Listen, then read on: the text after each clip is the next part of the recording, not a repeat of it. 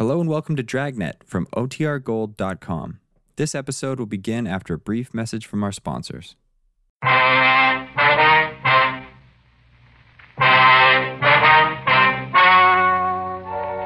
story you are about to hear is true. The names have been changed to protect the innocent. Fatima Cigarettes. Best of all king size cigarettes brings you Dragnet on both radio and television.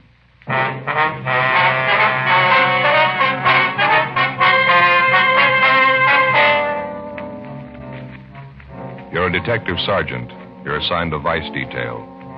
A professional gambling ring has set up operations in your city. Dozens of citizens are being victimized. The gamblers keep on the move, changing their locations day to day. Your job? Get them.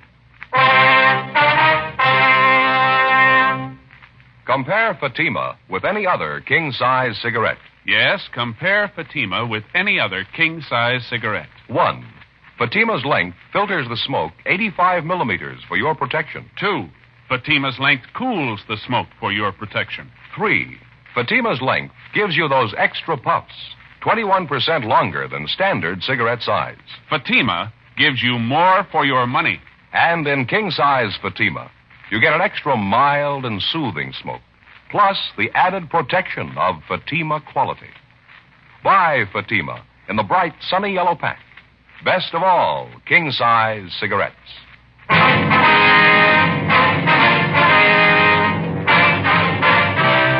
Dragnet, the documented drama of an actual crime. For the next 30 minutes, in cooperation with the Los Angeles Police Department, you will travel step by step on the side of the law through an actual case transcribed from official police files. From beginning to end, from crime to punishment, Dragnet is the story of your police force in action.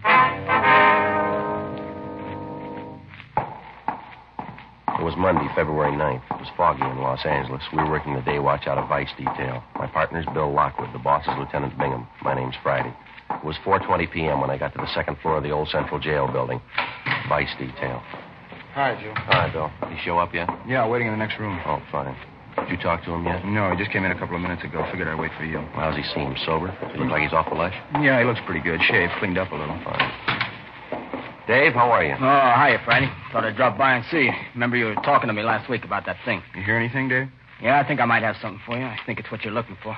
Tried to get you on the phone last night. You weren't in. Well, you should have left a message. Oh, I didn't want to do that. You know how it is. Guess I shouldn't even be coming up here like this. You got some kind of a permanent address, Dave? Phone number? Someplace we can contact you? No, I'm still floating around a little. Mm-hmm. Now, about this thing we were talking about, what'd you hear?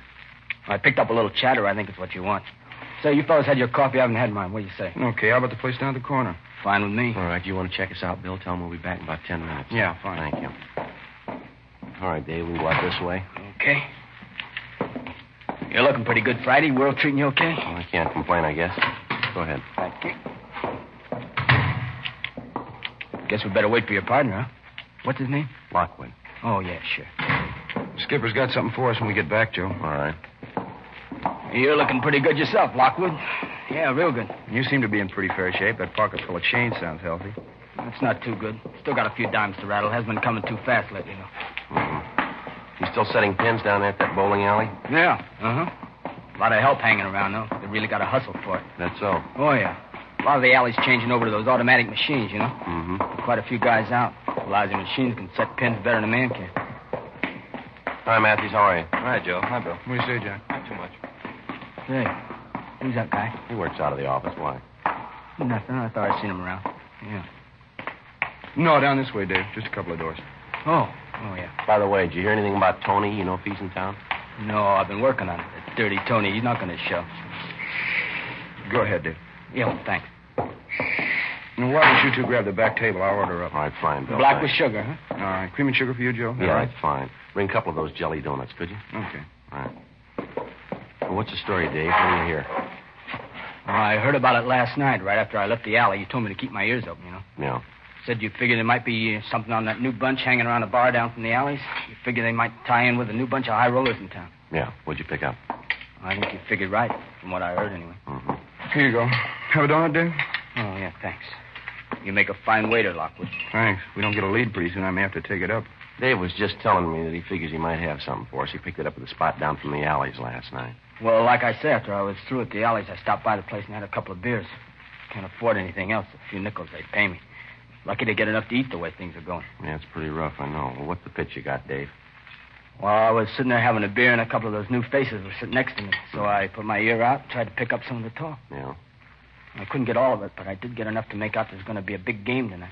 From what I could get, there's going to be a lot of scratch floating around. You hear what it's going to be, Dave? You know, I had to play it careful, you know. Couldn't be too nosy. Yeah, sure. Well, I uh, sat and had another beer, and one of these new monks heard the other guy call him Mike, I think. He asked the bartender for change to make a phone call. He got the change, went over the wall phone. I got up and drifted over that way. And made out like I was watching the shuffleboard. I caught some of his talk. Now, what was that? Well, he was talking about some big game tonight. I heard him say to the guy on the other end not to show up before 11.30. To get an address? Yeah, mm-hmm. Said he'd be back of an empty store building down on Gibbons Avenue. You get the number? Mm-hmm. 9122. What was that again? 9122, Nine- is that right? Yeah. Gibbons, huh? Yeah, I'm pretty sure. As soon as I got out of the place, I wrote it down. Wait a minute. I got it. Let's see. Yeah, 9122 Gibbons. Yeah, that's it. Now, this fellow that made the phone call, you say his name was Mike, is that right? Yeah, that's what I heard his partner call him. He's kind of a, a short guy, like 35, 36, on the fat side, black hair. Mm-hmm. Mike Filmer. Him? Yeah, we've had an eye on him. Thought he might figure in. Not about the size of it, Dave? That all you heard? Yeah, that's about it, Friday. As soon as he finished the phone call, and his partner left. I finished my beer and left, too. I had to. Couldn't afford another one. Real tough these days. Yeah, well, thanks a lot, Dave. Really appreciate it. Well, don't mention it. You've always done all right by me. Donut sure tasted great. Still hungry. Way I feel I could take on a three-inch steak. I'm sorry things aren't better for you, Dave. How about a 10 spot? Will that help you? It sure will, Friday. Thanks a lot, huh? Really can use it. Well, glad to help you. You're always helping us. You sure make it nice. I mean, you make it nice and easy on a guy. How do you mean? Well, it's always there first. I never have to come right out and ask. What's that? The dough. You always get the pitch, don't you?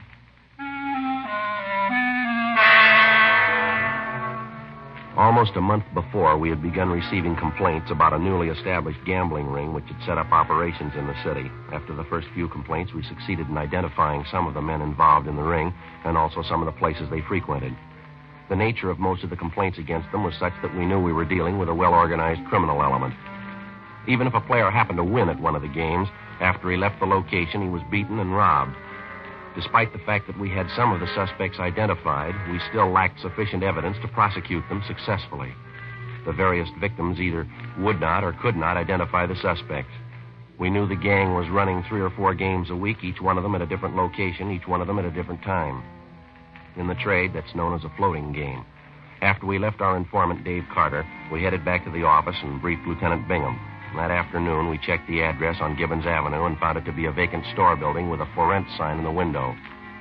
There was an entrance in front and one in the rear, windows along both sides of the building, and a plasterboard partition dividing the inside of the store into two parts. The place was deserted. At 10 o'clock that night, Bill Lockwood and I staked out in our car down the street from the store. Sergeant Fred Taylor and Jack Matthews were staked out in their car from another point of observation. We were in constant touch with each other by three-way radio. 10:30, 11 p.m., 11:30. 1K87 to 1K80. Come in. 1K80 to 1K87. Go ahead. Joe, did you notice the lights come on in the back of the store a minute ago? Yeah, two men. They went in the back way, parked their car just down the street from us here. Did you see anything else? The Car just pulled up down the street from us. Two men getting out, heading for the store. Joe, just a minute. Yeah, they're going that way. Yeah, I see him. They're going around the back, Joe. Uh huh. Looks like it's going to pay off. Let's sit on it a while. KMA 367. We waited. 11:45. A blue pickup truck pulled up and stopped a short way from the front entrance to the store. We saw two men get out and go around to the back of the truck and unload half a dozen large boxes, which they carried around to the rear entrance of the place. One of the men came back, got in the cab of the truck, and sat there. Midnight, 12:15 a.m. Over a period of half an hour, we watched 18 persons arrive from different directions and enter the store from the rear. 12:30, 1 a.m. There were no new arrivals. We waited. 1K87 to 1K80. Come in. 1K80 to 1K87. Go ahead. Not much activity down here, Joe. Looks like it's pretty well set. What do you think? Yeah, I think we might as well hit it. Same way we laid it out, huh, Fred? We'll wait until Matthews picks up the lookout, the man sitting in the truck. Right, Joe. Jack, you want to go ahead and grab and go away. He's on his way, Joe. Okay, as soon as he picks him up, we meet in front of the place. Bill and I'll take the front. You cover the back. You got that? Okay, Joe. Oh, hold on a minute, will you? Yeah, Jack got him. Bring him back to the car. Okay, let's go. KMA 367. You got the car keys, Bill? Yeah, let's go. All right. You figure that's the best way, Joe? Us going in the front. Well, it's probably where the rush is going to be. When Fred goes through the back, they're sure to start for the front.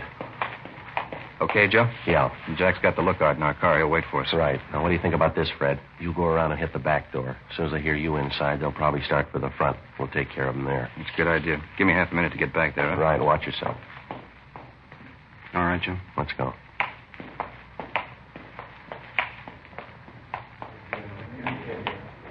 They're still going. Not wise to us. Yeah, let's hold it right here. Police officer, you're under arrest now. Hold it right there. Come on, Bill. Let's hit it. Shots, Joe. Yeah, come on. All right, get back there, Lawler. Get back. Police officers. Come on, back against the wall. Going out the window, Joe. Fred, Fred. I said get back against the wall, all of you. All right, I'll cover him. You get back and see what happened to Fred. Right. All right, mister. With the rest of them. They're back against the wall. All right, I'm going. What's the beef about anyway? Just All right, having a all little of you. game? Turn around. Face the wall. Put your hands against the wall. What's the pitch anyway? Treating us like a bunch of thieves. You're just having a little fun. No harm done. Joe. Yeah, did you find Fred? What happened? He's been shot, hurt bad. Matthews is in with him now. I'll call the ambulance. Get some help. All right. All right, you two. In with the others. Back against the What's wall. What's the beef? Sure, a big noise about nothing. We're here to play a little cards, friendly game, just a dollar limit. Nobody ever gets hurt. We're all friends. Is that why you carry guns? 1:20 a.m. The ambulance arrived, and Sergeant Fred Taylor was taken immediately to Georgia Street Receiving Hospital in a critical condition. He'd been shot twice through the upper portion of the chest. He'd been unconscious from the time of the shooting. Who the assailant was, we had no idea. The crime lab arrived at the scene and began their preliminary investigation. Meantime, homicide officers had arrived, and all units in the area were assisting in the investigation, making a house to house canvass and checking all backyards, alleys, and unoccupied buildings for possible suspects in hiding. Out of the total number of men present in the store at the time of the shooting, Bill and I had been able to detain nine of them. The remainder had either scrambled outside windows or the rear door and then apparently made their way over back fences. The nine we did get were taken downtown for interrogation. All of them had been searched, but no weapons had been found. Bill Lockwood and I remained at the scene assisting the homicide officers. 2.05 a.m. An additional four men who'd been present at the gambling game that night were picked up in the area, transported downtown, and held along with the other nine at homicide detail. 2.20 a.m. Bill and I were called downtown to assist in the questioning. We got nowhere with the first three suspects. It was the same with the fourth. You expect us to believe that, Mike? Well, it's the truth. I don't know anything about it. Now, look, Mike, let's put it on the table, huh? We listened to your line of chatter down at the store when we made the pinch. We heard it all. Now, let's get on to facts. I told you everything I know, no different than the other guys you picked up. I heard there was going to be a game tonight, so I came down. Who'd down. you come down with? How'd you get there? I drove, came by myself. Where'd you park your car? About two blocks away, a little alley there. By a gas station. You're a liar, mister, and you know it. Well, it's the truth, so help me. If I knew there was going to be trouble, I wouldn't even have showed up. I play a few cards, sure. I don't go in for heavy stuff, though. I haven't got anything to do with the game. You're a liar. You can't say that. Now, you show me where I've lied to you. Tell me. We were staked out on that place tonight, Mike. It was a little past 11:45. You drove up in a blue pickup truck. Another man was with you. You were driving. Oh, no, you got it wrong. No, we haven't got it wrong. You parked that truck about ten yards down the street from the front of the store. You got out first. The other man followed you. You unloaded six large cartons from the truck.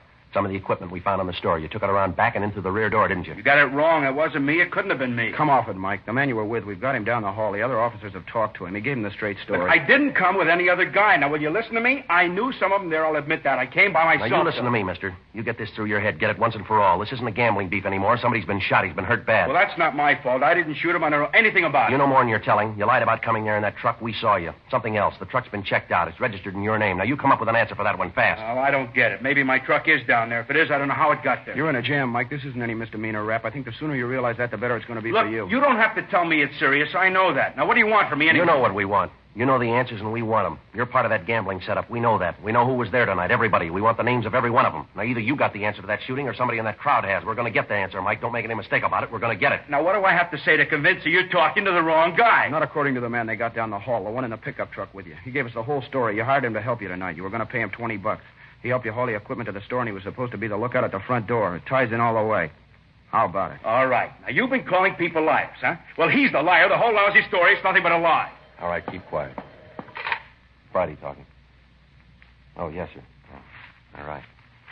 Yeah. yeah. Okay, thank you. Now, you listen, Mike. Here's a piece of advice. You make up your mind. Now, how do you mean make up my mind? I'm trying to cooperate. You don't believe me. I'm trying to help you out every way I can. I'm only too glad to give you a hand. I know you got a tough job. You got my Now, don't you worry about us, mister. From here in, start worrying about yourself. You're going to do a lot of it. I don't know what you're talking about. That policeman, he just died.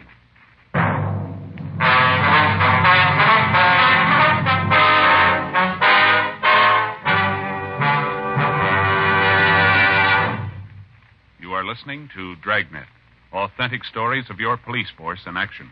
To show our confidence in Fatima, we make this money back guarantee. Buy a pack of Fatimas. Enjoy Fatima quality, extra mildness, and superbly blended tobaccos. If you're not convinced Fatima is better than the king size cigarette you're now smoking, just return the pack and the unsmoked Fatimas by August 1st, 1952, for your money back plus postage. Fatima, Box 37, New York 1. Prove Fatima quality yourself. Compare Fatima with any other king size cigarette. 1. Fatima's length filters the smoke 85 millimeters for your protection. Two, Fatima's length cools the smoke for your protection. 3. Fatima's length gives you those extra puffs, 21% longer than standard cigarette size. Fatima gives you more for your money. And in king size Fatima, you get an extra mild and soothing smoke, plus the added protection of Fatima quality. Ask your dealer for Fatima in the bright sunny yellow pack. Best of all, king size cigarettes.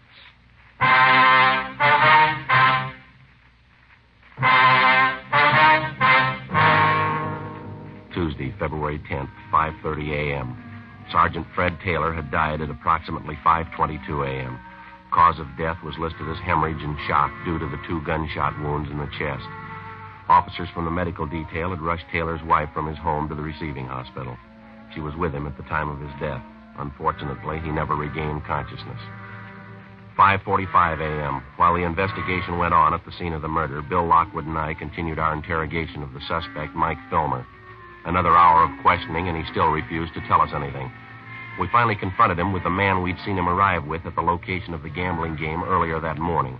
Another ten minutes of questioning, and he finally broke down. Why didn't you tell us that to begin with? Believe me, I wanted to. I, I was scared. I was scared to death. I never had anything like this happen to me before.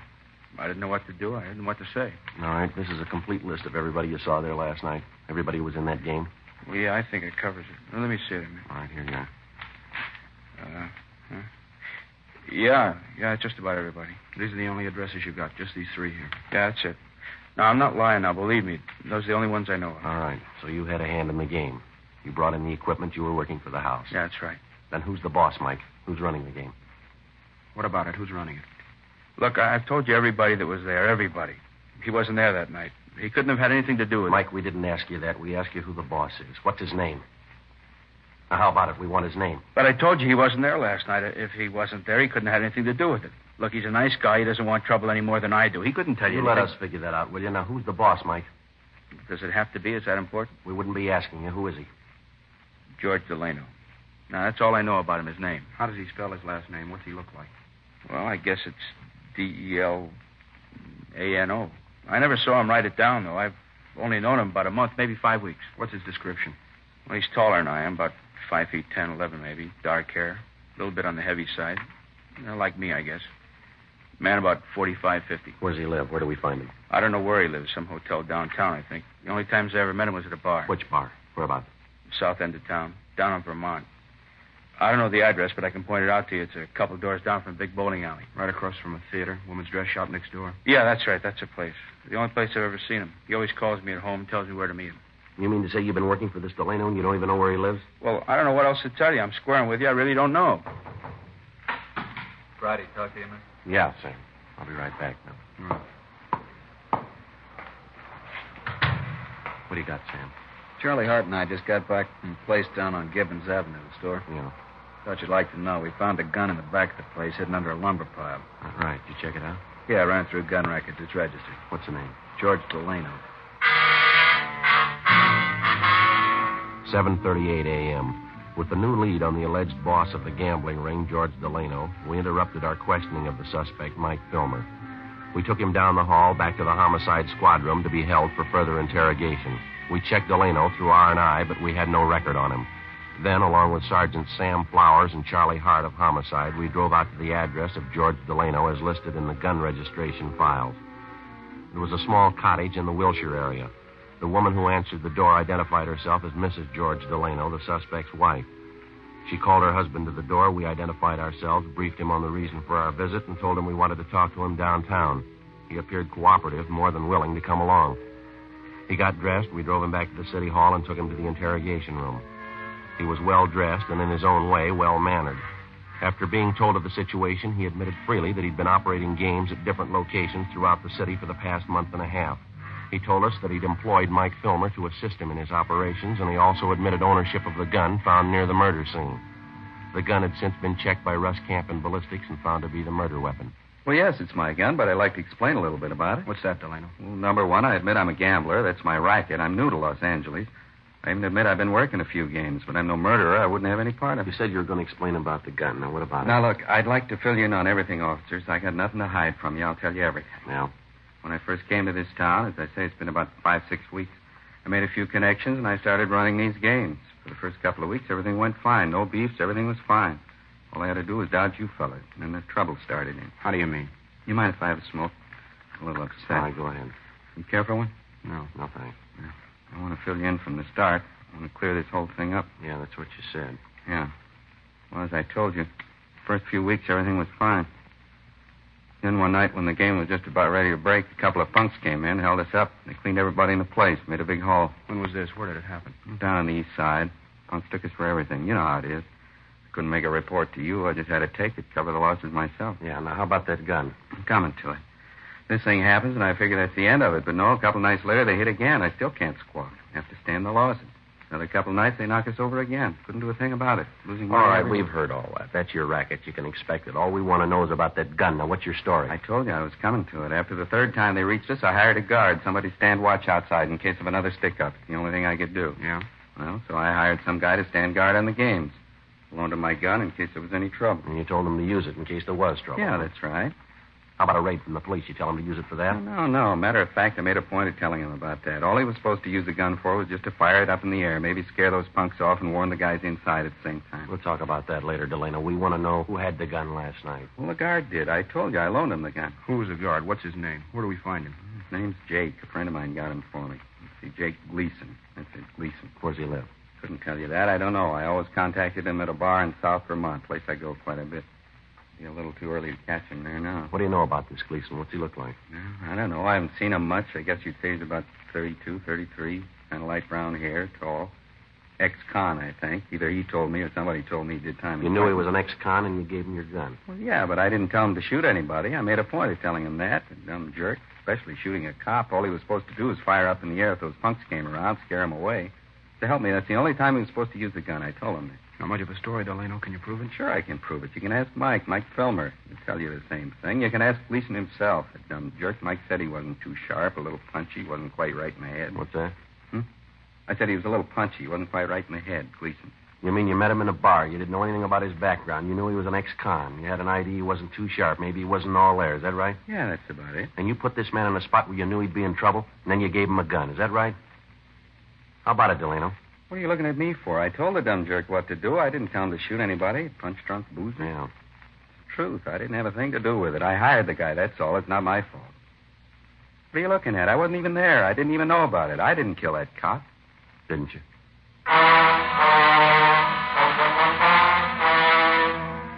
9.23 a.m. We continued questioning George Delano. He told us that he'd instructed Jake Gleason, the ex-convict, to stand guard at the rear of the store where the gambling games were held.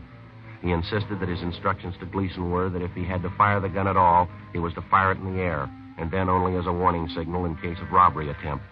Delano was detained by homicide officers pending further investigation. We checked the name and description of Jake Gleason through R&I and found his record and mug shot. We showed the mug to Delano and he identified it. Gleason's record showed him to be on active parole. 10:30 a.m. We contacted the parole office. They gave us his address, and Bill and I checked it out. The second-rate hotel on South Flower Street. The manager told us Gleason had left the hotel about 7.45 that morning and that he was not expected back until after 6 o'clock that night. He also told us there was a chance we might locate him in one of the bars around the neighborhood. 10.45. We started making the rounds of the bars in the immediate vicinity. The third place we stopped at was practically deserted. The jukebox at the back of the place was turned up to full volume. There was a smell of disinfectant, whiskey, and stale perfume. There was one customer drinking at the far end of the bar. It was Gleason.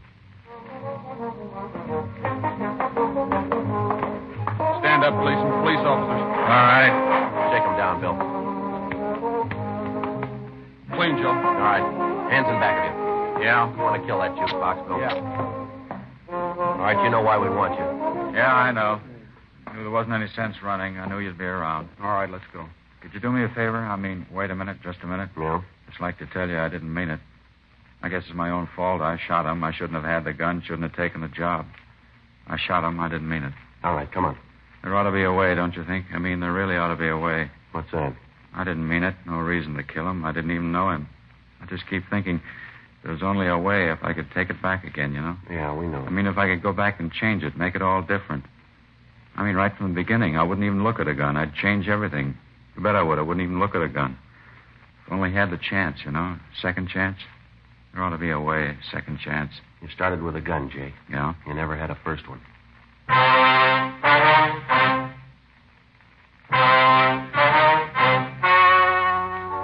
The story you have just heard was true. The names were changed to protect the innocent. On May 22nd, trial was held in Superior Court, Department 88, City and County of Los Angeles, State of California. In a moment, the results of that trial. And now, here is our star, Jack Webb. Thank you, George Fenneman.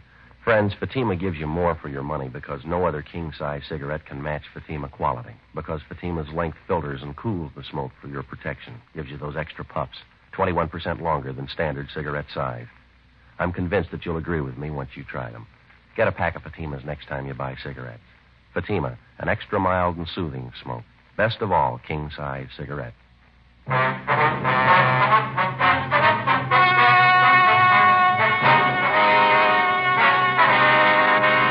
Jacob Allen Gleason was tried and convicted of murder in the first degree and was sentenced to a life term in the state penitentiary. George Delano, Mike Filmer, and all other principals were found guilty of violating the municipal code 43.01 gambling and received sentences as prescribed by law. George Delano and Mike Filmer were sentenced to six month terms in the county jail. Others received proportionate sentences. Ladies and gentlemen, Mr. James Fox, director on the executive board of the Mystery Writers of America. Tonight it is with a great deal of pleasure that I, speaking for the entire membership of the Mystery Writers of America in all fields, present the Edgar Allan Poe Award for the second consecutive year for the finest radio presentation in its class, Dragnet. To you, Jack Webb, and your fine group of technicians responsible for the overall production of Dragnet, we present this statuette of one of the immortals in the field of mystery, Edgar Allan Poe. Thank you very much, Mr. Fox, and thanks also to the membership of the Mystery Writers of America. And standing by to receive his award also for the second consecutive year as the outstanding radio writer in his field, and for the consistent job he does on Dragnet, Jim Moser. Here is your statuette. Thank you very much, Mr. Fox. Ladies and gentlemen, it's seldom indeed when the writer of any radio show receives his just and due acclaim. It's with the greatest of pleasure that we accept the Edgar Allan Poe Awards, as it is primarily a writer's award. All of us who have had a hand in bringing Dragnet into your homes each week are proud of our writer, Jim Moser. For as anyone in radio will readily go on record by saying and knowing that you're only as good as the script you read. So it's with deep gratitude that we receive the MWA Award, which best illustrates and confirms the high opinion which we all hold of our writer, Jim Moser. Thank you, Jack, and I'd like to express my special appreciation to our technical advisors from the Los Angeles Police Department, without whom none of this would be possible.